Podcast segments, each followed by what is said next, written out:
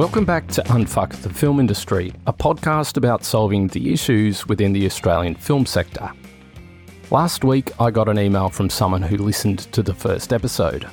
They said they wanted to know more about me and why I'm doing this. I didn't really want to make this podcast about me. I wanted it to be about the issues and how we can solve them. But I guess it kind of makes sense that you may want to know more about my backstory and what my motivations are. I mean, what sort of lunatic hits the self destruct button on his film career by launching a movement called Unfuck the Film Industry?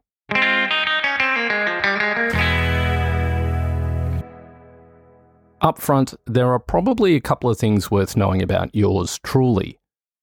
In addition to being a filmmaker, I've worked as a journalist and I've been a policy analyst for the Victorian Government. I also have a legal background so I know a thing or two about how laws and governments work. I've recently realised that the thing that I'm most passionate about is precipitating positive change. When I see something that's broken, I can't help myself. I want to fix it. So I want to bring all of my knowledge and experience to the task of unfucking the film industry. But to really understand why I'm doing this, you kind of have to understand my journey as a filmmaker. So I've decided I am going to tell my story. And it's a story I'm going to tell you in two short parts. Along the way, I'm going to touch on some really important issues that I'll come back to in future episodes. Things like funding policies, distribution, licensing, copyright, and privilege. These are all things that affect our ability to make films, bring them to audiences, and make a living from doing so. All right, so I'm going to take you back to the early 2000s, which is when my journey as a filmmaker began.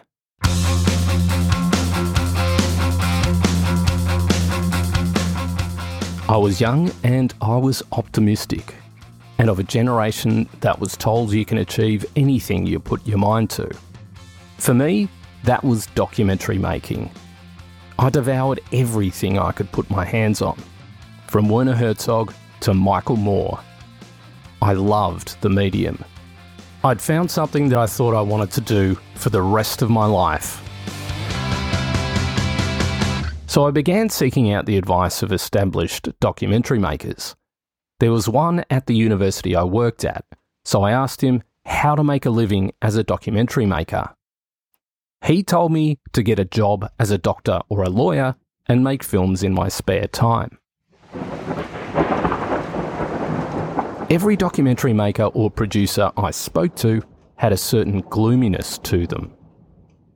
Times have changed, they said.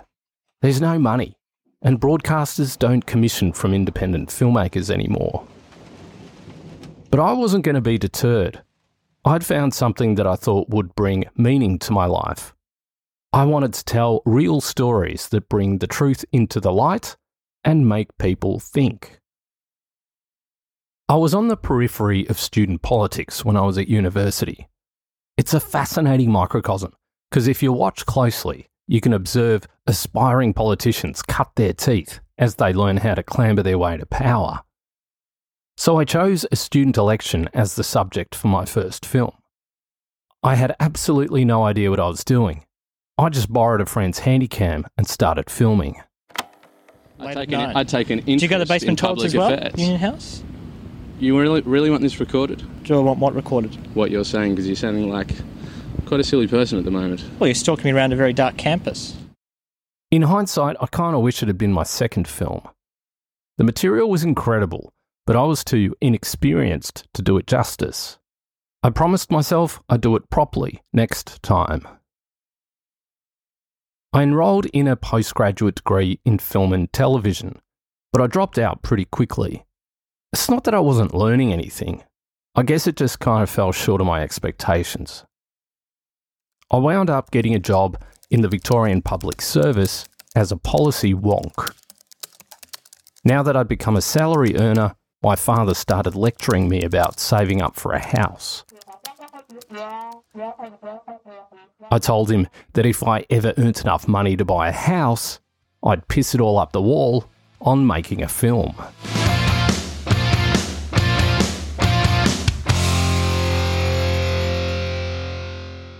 Now, before I move on to the next bit of the story, I'd like to clarify a couple of things. I let a friend of mine listen to the first cut of this episode, and they observed that I sounded like a privileged white guy. Well, it's kind of true. I am privileged, but I'm not white.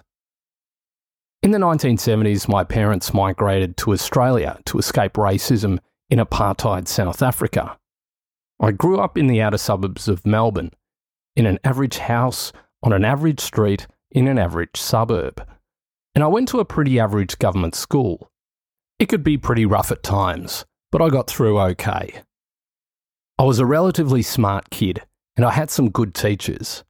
I also had parents who cared about my education. I got some good grades and ended up getting a law degree. This, in turn, helped me obtain economic privilege.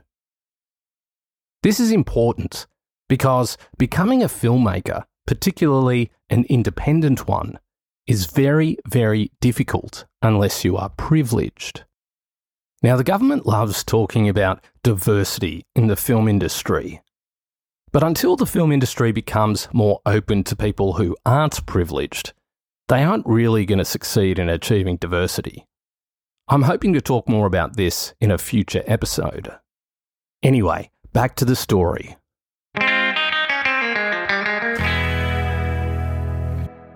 One day I got an offer I couldn't refuse a lucrative gig as a consultant in policy and regulation. The money started rolling in, all I needed was the right topic, and I could have another crack at making a documentary film, this time with a professional crew and equipment.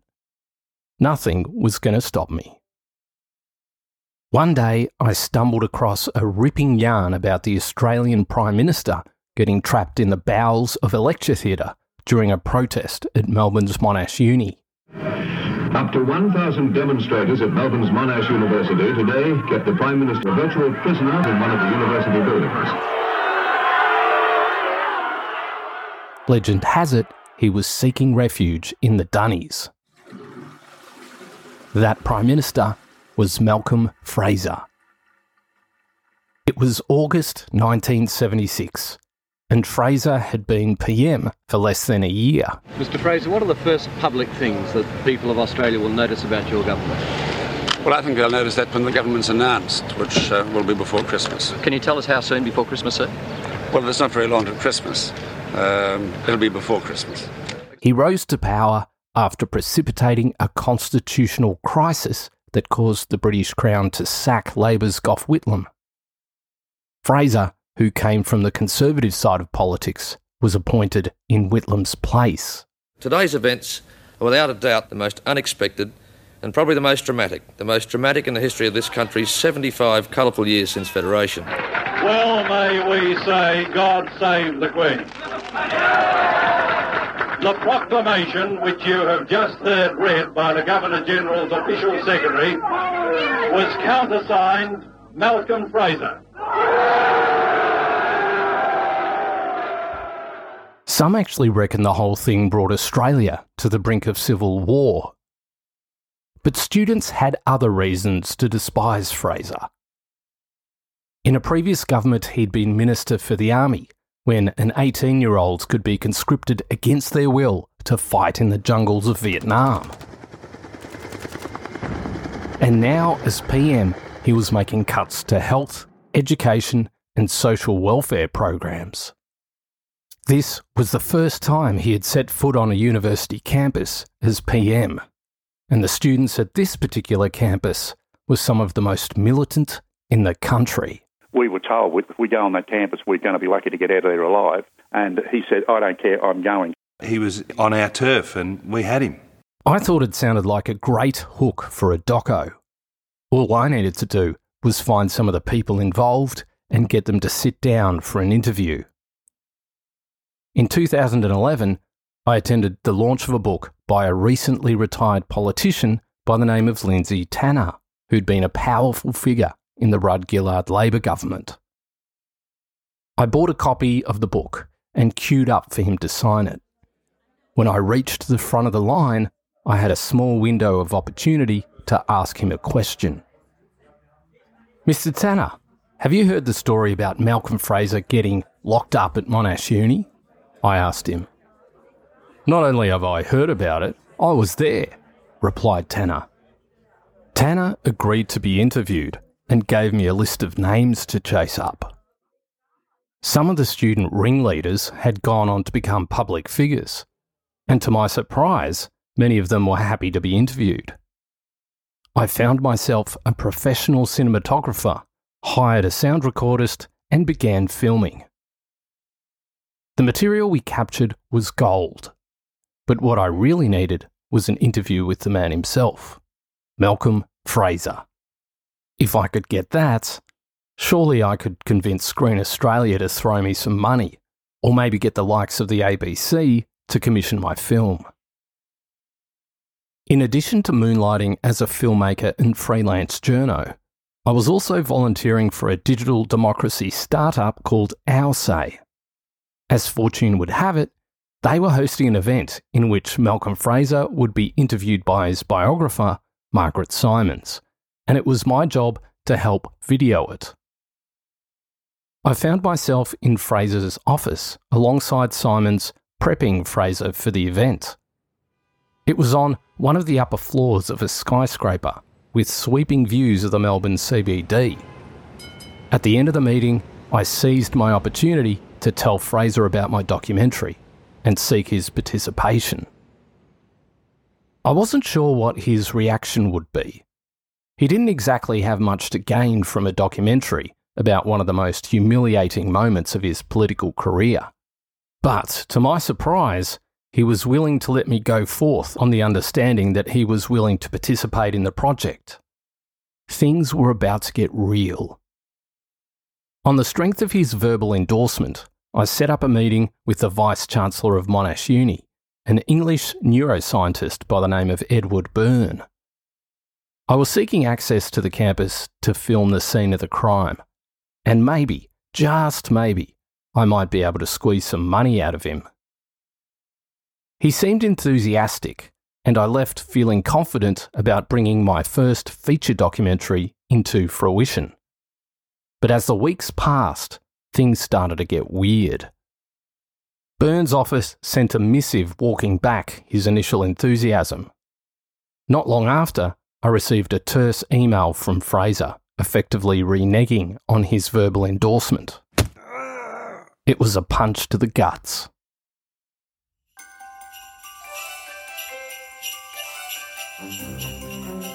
I've always been disorganised ever since I was a little kid. I suspect I've got ADHD, but everyone seems to be saying that these days. Every festive season, I leave my Christmas shopping to the last minute. This particular Christmas Eve was quite warm, as they tend to be in the Southern Hemisphere. I was in the CBD, darting from store to store, desperately trying to find presents for my five nieces and nephews. A figure caught my eye as it bustled down the opposite side of Flinders Lane. He was wearing a suit, which seemed odd considering the weather. He was on the same mission as I and was laden with last minute gifts. It was the Vice Chancellor. Professor Byrne, Merry Christmas. Do you remember me? I'm the documentary guy making a film about the besieging of Malcolm Fraser at your university. Professor Byrne looked visibly uncomfortable. Fraser, he explained, had called him up and had given him a dreadful dressing down. He felt like he had no choice but to distance himself from me. Fraser must have changed his mind and had decided to pull the rug from under me. I've never considered myself to be particularly tough or persistent, but I was angry angry enough to enter a battle of wills with one of the toughest and most ruthless politicians our nation has ever seen. We're talking about the man who, as leader of the opposition, used the Senate to effectively starve the country of money until the Governor General stepped in, sacked the Whitlam government, and installed Fraser as caretaker Prime Minister. The guy clearly knew how to play chicken, but I had nothing to lose. I decided to keep pursuing Fraser. A hard nosed journalist friend of mine told me to play hardball with Fraser. I wasn't so sure. Fraser was old school. He kind of reminded me of a character from a Dickens novel. Six foot three inches of waistcoat and necktie. It was almost as though he hailed from a time when disagreements were settled at 10 paces. I needed to be persistent while treading carefully. I needed to remain respectful without coming across as weak. I wrote an article for The Age and the Sydney Morning Herald telling the story behind my film. You can find it online. It's called Once Were Campus Warriors. I was sending a message to Fraser. You need to take me seriously. This doco is going to get made with or without you. Every now and then, I would send him an email telling him how filming is progressing. I was at pains to make it clear that I wanted the film to be balanced, and that without his participation, it wouldn't be. One day, I sent him an assembly of some of the material I'd shot. A week or so later, I received an email from Fraser's office asking me to call him and providing me with a phone number.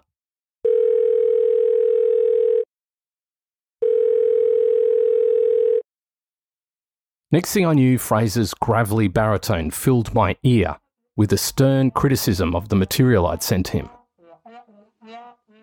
The conversation ended with him saying that he was steadfast in his decision to distance himself from the film. But Fraser was saying one thing with his words and quite another with his actions. He was clearly invested. Shortly after my article was published, I got an email from someone close to Fraser, who I met for coffee at the European on Spring Street. They'd been there with Fraser on the day in 1976 when he was trapped at Monash Uni. They were wary of the project, and I understood why. I was at pains to explain that I wasn't out to do a hatchet job, and eventually they agreed to be interviewed. I also got someone else who was close to Fraser to sit down for an interview. I conducted these interviews under the assumption that my conduct would be reported back to Fraser. But I didn't feel as though I had much to fear. I didn't just want to tell a story about a PM supposedly seeking refuge in the Dunnies. I wanted to tell a bigger story, one about Australia, political tribes, and the legacy of a controversial Prime Minister. This is the impression that I wanted Fraser to get when word filtered back to him, because it was the truth.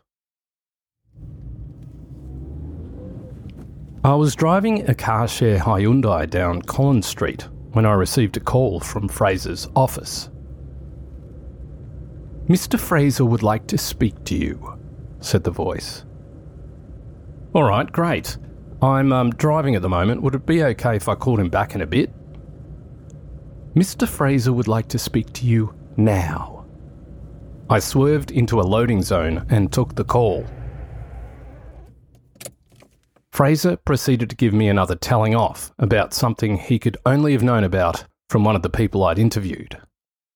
It was a shot across the bow. A few days later, I received an email from Fraser's office offering me an interview. I'd been chasing Fraser for at least a year, or maybe it was two. I can't really remember. I do, however, remember the sleepless nights. I developed an unhealthy reliance on Valium to help me get to sleep. But my persistence had paid off. I'd locked horns with the former Prime Minister and had gotten what I wanted. But I still needed hundreds of thousands of dollars of investment to pay for licensing, post production, legal fees, and marketing. However, I figured I had a great story and a good product. Surely Screen Australia or the ABC would be willing to throw some coin my way. Little did I know that the real battle had just begun.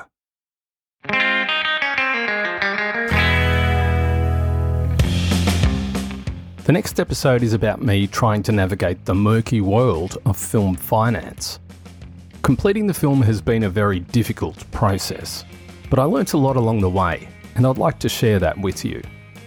I think it's important that filmmakers share their stories with each other, and maybe you'd like to share yours with me. I'm not just looking for people to come on the show. I want to have off the record chats with other screen practitioners, just to hear their stories and maybe deepen my own knowledge. I'd really love to hear from you. My email is gary at unfuckthefilmindustry.com.au. And if you're picking up what I'm putting down, please subscribe to this podcast and join our mailing list. You can join the mailing list by visiting unfuckthefilmindustry.com.au. Thanks for listening.